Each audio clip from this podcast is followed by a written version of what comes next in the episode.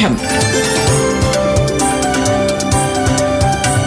വിദ്യാ കൈരളിക്ക് ഒരു മാതൃകാ പഠനമുറി. പാഠം.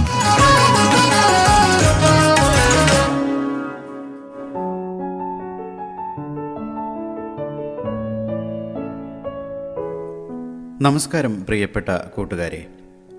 പാഠം ക്ലാസ് മുറിയിൽ ഇന്ന് അടിസ്ഥാന ശാസ്ത്രമാണ് അവതരിപ്പിക്കുന്നത്. ആദ്യം അഞ്ചാം ക്ലാസ്സിലെ അടിസ്ഥാന ശാസ്ത്ര പാഠം കേൾക്കാം.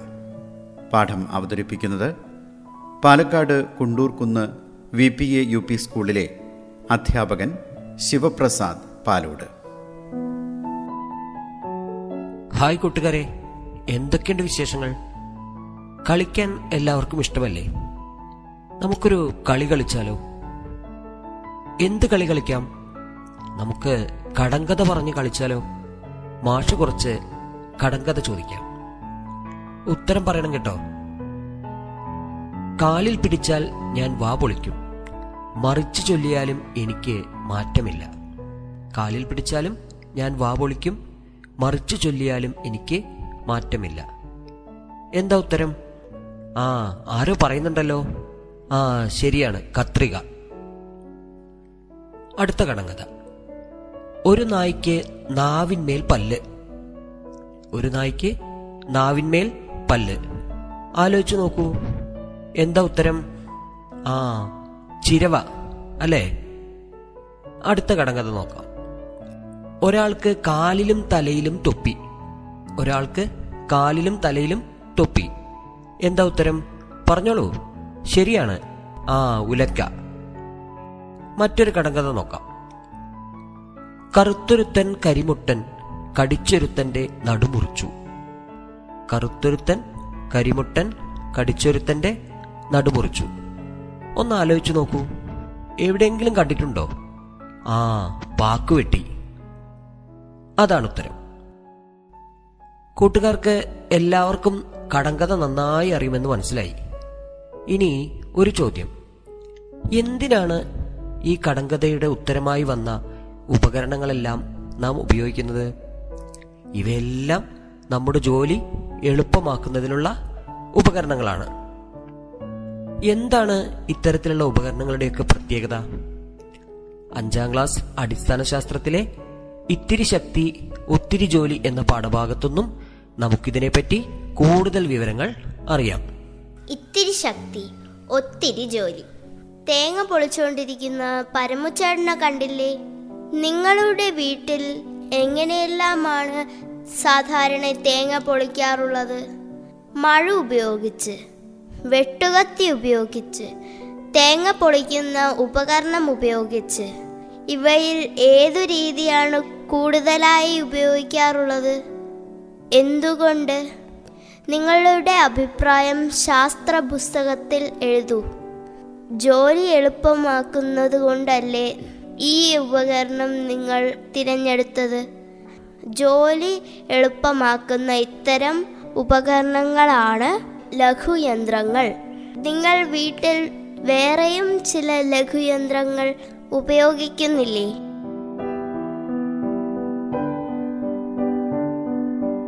ഇത്തരത്തിലുള്ള എന്തെല്ലാം ഉപകരണങ്ങൾ നിങ്ങളുടെ വീട്ടിലുണ്ട്? ആ നാം മഴ ഉപയോഗിച്ച് വിറക് വെട്ടുന്നു വെട്ടുകത്തി ഉപയോഗിക്കുന്നു തേങ്ങ പൊളിക്കാനുള്ള യന്ത്രം ഉപയോഗിക്കുന്നു ചുറ്റിക കട്ടിംഗ് പ്ലയർ ചവണ കത്തി കുപ്പിയുടെ അടപ്പ് തുറക്കാനുള്ള ഓപ്പണർ ഉന്തുവണ്ടി സ്പാനർ എത്രയധികം ഉപകരണങ്ങളാണല്ലേ? ഇവയെല്ലാം നമ്മുടെ ജോലികളെ എളുപ്പമാക്കുന്നു. ഇങ്ങനെ ജോലി എളുപ്പമാക്കുന്ന ഉപകരണങ്ങളെയാണ് നാം ലഘുയന്ത്രങ്ങൾ എന്ന് വിളിക്കുന്നത്. കൂട്ടുകാരുടെ കൈവശം കത്രികയില്ലേ? നമുക്ക് കത്രികയെ ഒന്ന് പരിശോധിക്കാം. നോക്കൂ കത്രികയിൽ രണ്ട് ദണ്ടുകളുണ്ട് അവയെ മധ്യഭാഗത്ത് ഒരു ദ്വാരത്തിൽ ആണിയിട്ട് ബന്ധിപ്പിച്ചിരിക്കുന്നു. നാം പിടുത്തത്തിൽ പിടിച്ച് ചലിപ്പിക്കുമ്പോൾ ആണിയിൽ ബന്ധിപ്പിച്ച ബിന്ദുവിനെ ആധാരമാക്കിയാണ് ദണ്ടുകൾ ചലിക്കുന്നത് എന്ന് കാണാം. ഇത്തരത്തിൽ ഒരു ബിന്ദുവിനെ ആധാരമാക്കി ചലിക്കുന്ന ദൃഢദണ്ടുകളെയാണ് ഉത്തോലകം എന്ന് പറയുന്നത്. കത്രികയുടെ ഓരോ ദണ്ടും ഓരോ ഉത്തോലകമാണ്. ജോലി ലഘൂകരിക്കാൻ ഉത്തോലകങ്ങൾക്ക് കഴിയുന്നതുകൊണ്ട് അവയെയും നമുക്ക് ലഘുയന്ത്രങ്ങൾ എന്ന് വിളിക്കാം. നിങ്ങൾ വിനോദയാത്ര പോകുമ്പോൾ സീസോയിൽ കളിച്ചിട്ടില്ലേ? ഒരാൾ താഴുമ്പോൾ മറ്റേയാൾ ഉയരുന്നു. സീസോയും ഒരു ഉത്തോലകമാണെന്ന് മനസ്സിലായില്ലേ? ഇനി നമുക്ക് കത്രികയിലേക്ക് തന്നെ തിരിച്ചു പോകാം. നോക്കൂ കത്രികയിൽ നാം പിടിക്കുന്ന ഭാഗമില്ലേ? അവിടെയല്ലേ നാം ബലം പ്രയോഗിക്കുന്നത്? ഈ ബിന്ദുവിനെ നമുക്ക് യത്നം അഥവാ എഫർട്ട് എന്ന് വിളിക്കാം. ഈ ബലം ഉപയോഗിച്ച് നാം കടലാസിനെ മുറിക്കുന്നു. അപ്പോൾ കടലാസിനെ നമുക്ക് രോധം അഥവാ റെസിസ്റ്റൻസ് എന്ന് പറയാം. അതായത് യത്നം ഉപയോഗിച്ച് നേരിടുന്ന പ്രതിരോധത്തെയാണ് നാം രോധം എന്ന് വിളിക്കുന്നത്. ഇനി ദണ്ടുകളെ പരസ്പരം ബന്ധിപ്പിച്ച ബിന്ദുവിനെ ആധാരമാക്കിയല്ലേ അവ ചലിക്കുന്നത്? ആ ബിന്ദുവിനെ നമുക്ക് ധാരം അഥവാ ഫൾക്രം എന്ന് പറയാം. നോക്കൂ ഇവിടെ യത്നത്തിനും രോധത്തിനും ഇടയ്ക്കാണ് കത്രികയിൽ ധാരം വരുന്നത് എന്ന് മനസ്സിലായില്ലേ? അതായത് പേപ്പറിനും പിടുത്തത്തിനും ഇടയിലാണ് ആണിയിട്ട് ഉറപ്പിച്ച ഭാഗം വരുന്നത്. കൂട്ടുകാർ വീട്ടിൽ നിന്നും കിട്ടുന്ന എല്ലാ ഉത്തോലകങ്ങളും ശേഖരിക്കൂ. നമുക്ക് ഓരോന്നിനെയായി പരിശോധിച്ചു നോക്കാം. എല്ലാ ഉത്തോലകങ്ങളിലും ചലിക്കുന്ന ആധാരബിന്ദു അഥവാ ധാരം കത്രികയിലേതുപോലെ രോധത്തിനും യത്നത്തിനും ഇടയ്ക്കാണോ? അല്ല അല്ലേ നാം ബേക്കറിയിൽ ചെല്ലുമ്പോൾ കടക്കാരൻ പലഹാരങ്ങൾ എടുത്തു തരാൻ ഉപയോഗിക്കുന്ന ചവണയിൽ പലഹാരം വരുന്നത് ഒരറ്റത്താണ്. നാം പിടിക്കുന്നതോ ചവണയുടെ മധ്യഭാഗത്തും. ചവണയുടെ ദണ്ടുകളെ തമ്മിൽ യോജിപ്പിച്ചിരിക്കുന്നതോ അത് മറ്റേ അറ്റത്തല്ലേ? അതായത് ഇവിടെ യത്നമാണ് മധ്യത്തിൽ വരുന്നത്. ഇനി നാരങ്ങ ഞെക്കി പരിശോധിച്ചു നോക്കൂ. നാരങ്ങ ഇരിക്കുന്ന സ്ഥാനമല്ലേ മധ്യത്തിൽ വരുന്നത്? ഇവിടെ രോധമാണ് നടുകിൽ വരുന്നത്. അപ്പോൾ നമുക്ക് ഉത്തോലകങ്ങളെ ധാരം നടുകിൽ വരുന്നവ യത്നം നടുകിൽ വരുന്നവ രോധം നടുകിൽ വരുന്നവ എന്നിങ്ങനെ മൂന്നാക്കി തരംതിരിക്കാൻ കഴിയും. കൂട്ടുകാർ ശേഖരിച്ചു വെച്ച ഉത്തോലകങ്ങൾ നിരീക്ഷിച്ച് അവയെ ധാരം നടുവിൽ വരുന്നവ യത്നം നടുവിൽ വരുന്നവ രോധം നടുവിൽ വരുന്നവ എന്നിങ്ങനെ തരംതിരിച്ച് എഴുതി നോക്കൂ. നമ്മൾ വീട്ടിൽ നിത്യേന കൈകാര്യം ചെയ്യുന്ന ഇത്തരം ഉപകരണങ്ങളിൽ നിന്ന് നമുക്ക് എന്തെല്ലാം കാര്യങ്ങൾ മനസ്സിലാക്കാനുണ്ടല്ലേ? ഇനിയുമുണ്ട് ഒട്ടേറെ രസകരമായ കാര്യങ്ങൾ. ഇത്തിരി ശക്തി ഒത്തിരി ജോലി എന്ന ഈ യൂണിറ്റിന്റെ തുടർന്നു വരുന്ന ഭാഗത്ത് നമുക്ക് അവയെല്ലാം അറിയാം. എല്ലാവരും കാത്തിരിക്കുമല്ലോ. അഞ്ചാം ക്ലാസ്സിലെ പാഠം ക്ലാസ് ഇവിടെ പൂർണമാവുകയാണ്. ഇന്ന് അറിവുകൾ പങ്കുവയ്ക്കാനായി കൂട്ടുകാരുടെ മുന്നിലെത്തിയത് Palakkad Kundoorkunnu V P A U P സ്കൂളിലെ അധ്യാപകൻ ശിവപ്രസാദ് പാലോട്. പാഠം. വിദ്യാ കൈരളിക്ക് ഒരു മാതൃകാ പഠനമുറി. പാഠം.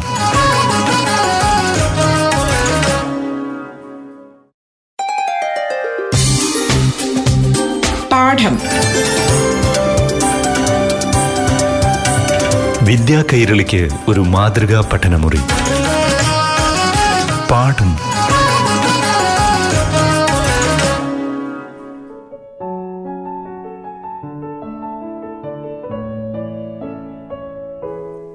നമസ്കാരം പ്രിയപ്പെട്ട കൂട്ടുകാരെ. പാഠം ക്ലാസ് തുടരുകയാണ്. ഇനി ആറാം ക്ലാസ്സിലെ അടിസ്ഥാന ശാസ്ത്ര പാഠപുസ്തകത്തിലൂടെയാണ് നാം കടന്നു പോകുന്നത് പാഠം അവതരിപ്പിക്കുന്നത് Palakkad Kundoorkunnu V P A U P സ്കൂളിലെ അധ്യാപകൻ ശിവപ്രസാദ് പാലോട്. കൂട്ടുകാരെ എല്ലാവർക്കും പാഠം പരിപാടിയിലേക്ക് സ്വാഗതം. ആറാം ക്ലാസ്സിലെ തിങ്കളും താരങ്ങളും എന്ന യൂണിറ്റിലെ ആദ്യ ക്ലാസ്സിൽ നാം പകലും രാത്രിയും ഉണ്ടാകുന്നതും വ്യത്യസ്ത സമയമേഖല അനുഭവപ്പെടുന്നതിന്റെ കാരണവുമെല്ലാം മനസ്സിലാക്കി. നമുക്കെല്ലാവർക്കും ഏറെ പ്രിയപ്പെട്ട ഒരാളുണ്ട് ആകാശത്ത്. ആരാണത്? ആ അദ്ദേഹത്തെ കാണിച്ചായിരിക്കും ചെറുപ്പത്തിൽ അമ്മ നിങ്ങൾക്ക് ചോറ് തന്നിരുന്നത്. ഓർത്തു നോക്കൂ. അതെ നമ്മുടെ അമ്പിളിയമ്മാവൻ. ഭൂമിയുടെ ഏക പ്രകൃതിദത്ത ഉപഗ്രഹമാണ് ചന്ദ്രൻ. സൂര്യൻ കിഴക്കുതിച്ച് പടിഞ്ഞാറ് അസ്തമിക്കുന്നത് നാം പരിചയപ്പെട്ടു. അതിന്റെ കാരണവും നാം മനസ്സിലാക്കി. എന്നാൽ ചന്ദ്രനെ നാം ഇങ്ങനെയാണ് നിത്യവും കാണുന്നത്. ഇന്നലെ സന്ധ്യയ്ക്ക് നാം കണ്ട അതേ സ്ഥാനത്താണോ ഇന്ന് ചന്ദ്രനെ കാണുന്നത്? സൂര്യാസ്തമന സമയത്ത് എന്നും ചന്ദ്രനെ നാം ഒരേ സ്ഥാനത്താണോ കാണുന്നത്? അല്ലല്ലോ ചന്ദ്രൻ ഇങ്ങനെ ഓരോ ദിവസവും വ്യത്യസ്ത സ്ഥാനങ്ങളിൽ കാണപ്പെടുന്നതിന്റെ രഹസ്യം എന്താണ് ആലോചിച്ചു നോക്കൂ. ഭൂമിയുടെ ഏക പ്രകൃതിദത്ത ഉപഗ്രഹമാണ് ചന്ദ്രൻ എന്ന് നാം നേരത്തെ മനസ്സിലാക്കിയിട്ടുണ്ട്. ചന്ദ്രനും സ്വയം കറങ്ങുകയും ഭൂമിയെ ചുറ്റിക്കറങ്ങുകയും ചെയ്യുന്നുണ്ട്. സ്വയം കറങ്ങുന്നതിനെ നമുക്ക് ഭ്രമണമെന്നും ഭൂമിയെ ചുറ്റിക്കറങ്ങുന്നതിനെ നമുക്ക് പരിക്രമണം എന്നും പറയാം. ഭൂമി സ്വയം ഭ്രമണം ചെയ്യുന്നതിന് ഇരുപത്തിനാല് മണിക്കൂർ അതായത് ഒരു ദിവസം എടുക്കുന്നു. സൂര്യനെ ചുറ്റിക്കറങ്ങാൻ ഭൂമിക്ക് മുന്നൂറ്റി അറുപത്തിയഞ്ചേകാൽ ദിവസം വേണം. അതായത് ഒരു വർഷം ആവശ്യമാണ്. ഇതുപോലെ ചന്ദ്രൻ ഭൂമിയെ വലം വയ്ക്കാൻ ഇരുപത്തിയേഴ് ഒന്ന് ബൈ മൂന്ന് ദിവസം എടുക്കും അതായത് ഇരുപത്തിയേഴ് പൂർണ ദിവസവും ഒരു ദിവസത്തിന്റെ മൂന്നിലൊരു ഭാഗവും ചേർന്ന സമയമെടുത്താണ് ചന്ദ്രൻ ഭൂമിയെ പരിക്രമണം ചെയ്യുന്നത്. ചന്ദ്രൻ ഭൂമിയെ പരിക്രമണം ചെയ്യുന്നതുകൊണ്ടാണ് ദിവസവും ചന്ദ്രന്റെ സ്ഥാനം മാറുന്നതായി നമുക്ക് അനുഭവപ്പെടുന്നത്. കഴിഞ്ഞില്ല കാര്യം. ദിവസവും നാം കാണുന്ന ചന്ദ്രന് ഒരേ ആകൃതിയാണോ? ചിലപ്പോൾ തേങ്ങാപ്പൂൾ പോലെ ചന്ദ്രകലയായി കാണും. പിന്നെ വളർന്നു വന്ന് പകുതി വട്ടത്തിൽ കാണും. ഇനിയൊരിക്കലോ പൂർണ വട്ടത്തിലും നാം കാണും. ഇനി പൂർണമായി വട്ടം കണ്ടതിന്റെ അടുത്ത ദിവസം മുതലോ ആകൃതി ക്രമേണ മാറുന്നതായി കാണാറില്ലേ? ചന്ദ്രൻ ചെറുതായി അതായത് മുഴുവൻ വട്ടത്തിൽ നിന്ന് ക്രമേണ പകുതിയാവും. അതായത് അർദ്ധചന്ദ്രൻ. പിന്നെയോ അർദ്ധചന്ദ്രൻ പിന്നെയും ചുരുങ്ങി ചന്ദ്രക്കലയാകും. ചന്ദ്രക്കല പിന്നീട് തീരെ കാണാതാകും. നിലാവില്ലാത്ത ദിവസം കൂട്ടുകാർ ശ്രദ്ധിച്ചിട്ടില്ലേ? അന്നും മാനത്ത് ചന്ദ്രനുണ്ട്. പക്ഷെ നമുക്ക് കാണാനാവുന്നില്ല എന്ന് മാത്രം. ചന്ദ്രക്കലയിൽ നിന്ന് പൂർണചന്ദ്രനാകുന്ന വളർച്ചയെ നമുക്ക് വൃദ്ധി എന്ന് പറയാം. പൂർണചന്ദ്രനിൽ നിന്ന് ചന്ദ്രക്കലയായി അപ്രത്യക്ഷമാകുന്നതിനെ ക്ഷയം എന്നും പറയാം. അപ്പോൾ വൃദ്ധിയും ക്ഷയവും ഉള്ളതുകൊണ്ടാണ് നമുക്ക് ചന്ദ്രനെ വേറെ വേറെ ആകൃതിയിൽ കാണാനാവുന്നതെന്ന് മനസ്സിലായില്ലേ? സൂര്യന്റെ പ്രകാശം ചന്ദ്രനിൽ തട്ടി പ്രതിഫലിക്കുന്നതാണല്ലോ നിലാവ്. ഈ പ്രതിഫലനം നടക്കുന്നത് കൊണ്ടാണ് നമുക്ക് ചന്ദ്രനെ കാണാനാവുന്നതും. അപ്പോൾ സൂര്യപ്രകാശം ചന്ദ്രനിൽ പതിക്കുന്ന ഭാഗമാണ് നാം കാണുന്നത് എന്ന് മനസ്സിലാക്കാം. ബാക്കി ഭാഗം ചന്ദ്രന്റെ നിഴൽ ഭാഗമാണ്. അതായത് ഇരുണ്ട ഭാഗമാണ്. ചന്ദ്രനിൽ പ്രകാശം പതിക്കുന്ന ഭാഗത്തിന്റെ പകുതി നമുക്ക് ഭൂമിയിൽ നിന്ന് കാണാവുന്നതാണ് അർദ്ധചന്ദ്രൻ. ചന്ദ്രനിൽ പ്രകാശം പതിക്കുന്ന ഭാഗം മുഴുവനും ഭൂമിക്ക് അഭിമുഖമായി വരുന്നതാണ് പൂർണചന്ദ്രൻ അഥവാ പൗർണമി എന്നും വെളുത്ത വാവ് എന്നൊക്കെ നാം പറയുന്നത്. ചന്ദ്രന്റെ നിഴൽ ഭാഗം ഭൂമിക്ക് അഭിമുഖമായി വരുന്ന ദിവസം നമുക്ക് ചന്ദ്രനെ കാണാനാകില്ല എന്ന് മനസ്സിലായില്ലേ? ഈ ദിവസമാണ് അമാവാസി അഥവാ കറുത്ത വാവ്. ഭൂമിയെ ചുറ്റിക്കറങ്ങുന്ന പാത അതായത് പരിക്രമണ പാതയിൽ ചന്ദ്രന്റെ പ്രകാശിത ഭാഗവും നിഴൽ ഭാഗവും അതായത് പ്രകാശം പതിക്കുന്ന ഭാഗവും ഇരുണ്ട ഭാഗവും ഭൂമിയിൽ നിന്ന് നാം കാണുന്നതിന്റെ വ്യത്യാസമാണ് ഈ വൃദ്ധിക്ഷയങ്ങൾ അനുഭവപ്പെടാനുള്ള കാരണം. അമാവാസിയിൽ നിന്ന് പൗർണമിയിലേക്ക് വരുമ്പോൾ ചന്ദ്രന്റെ പ്രകാശിത ഭാഗം കൂടുതലായി നമുക്ക് കാണുന്നതിനെയാണ് വൃദ്ധി എന്ന് പറയാം. പൗർണമിയിൽ നിന്ന് അമാവാസിയിലേക്ക് വരുമ്പോൾ ചന്ദ്രന്റെ പ്രകാശിത ഭാഗം ഭൂമിയിൽ നിന്ന് കാണുന്നത് കുറഞ്ഞു കുറഞ്ഞു വരുന്നു. ഈ അവസ്ഥയെ നമുക്ക് ക്ഷയം എന്നും പറയാം. ചന്ദ്രൻ ഭൂമിയെ വലം വെക്കാൻ ഇരുപത്തിയേഴ് ഒന്ന് ബൈ മൂന്ന് ദിവസം എടുക്കും എന്ന് നാം നേരത്തെ മനസ്സിലാക്കി. അതായത് ഇരുപത്തിയേഴ് പൂർണ ദിവസവും ഒരു ദിവസത്തിന്റെ മൂന്നിലൊന്ന് ഭാഗവും ചേർന്ന സമയമെടുത്താണ് ചന്ദ്രൻ ഭൂമിയെ പരിക്രമണം ചെയ്യുന്നത്. ഇതേ സമയം തന്നെയാണ് ചന്ദ്രൻ സ്വയം കറങ്ങാനും അതായത് ഭ്രമണത്തിനും എടുക്കുന്നത്. കൂട്ടുകാർ ചന്ദ്രനെ നോക്കുമ്പോൾ ഒരു മുയൽ ആകൃതി കാണാറില്ലേ? അത് ചന്ദ്രനിലെ ചില പാറക്കെട്ടുകളാണ്. ദൂരെ നിന്ന് നോക്കുമ്പോൾ നമുക്ക് മുയലായി തോന്നുന്നതാണ്. എപ്പോഴും ഈ മുയൽ ദൃശ്യം തന്നെ ഭൂമിയിൽ നിന്ന് കാണുന്നത് എന്തുകൊണ്ടാണ്? ആലോചിച്ച് നോക്കൂ. ചന്ദ്രന്റെ ഒരേ മുഖം തന്നെയാണ് എപ്പോഴും നാം ഭൂമിയിൽ നിന്ന് കാണുന്നത്.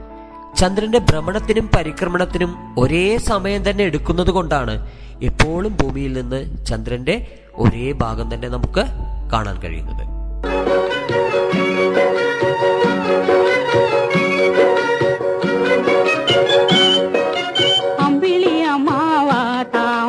കുമ്പിളിലെന്തൊണ്ട അമ്പിളിയമ്മാവ താമര കുമ്പിളിലെന്തൊണ്ട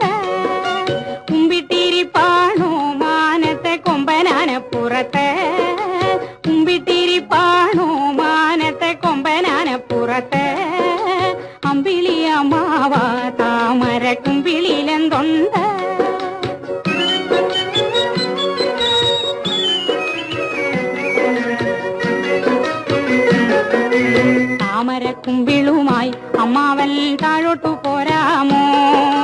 താമര കുമ്പിളുമായി അമ്മാവൻ താഴോട്ടു പോരാമോ? പാവങ്ങളാണേലും ഞങ്ങൾ പായസ ചോറു തരാം.